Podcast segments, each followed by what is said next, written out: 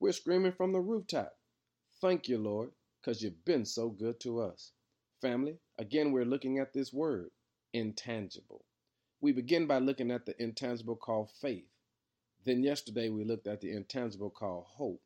But today we're looking at the intangible called love. When you get a chance, read 1 Corinthians 13 and 13. Because again, it says, three things will last forever faith, hope, and love. And the greatest of these is love. Now, love is nothing more than an intense feeling of deep affection. It's a strong affection for another arising out of kinship or personal ties.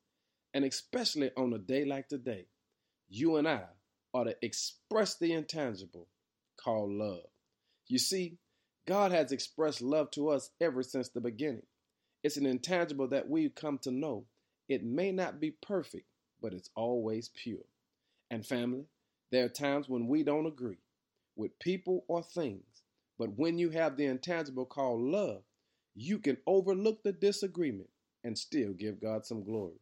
Now, I'm challenging us today to remember that the scripture says there's only three things that will last forever faith, hope, and love.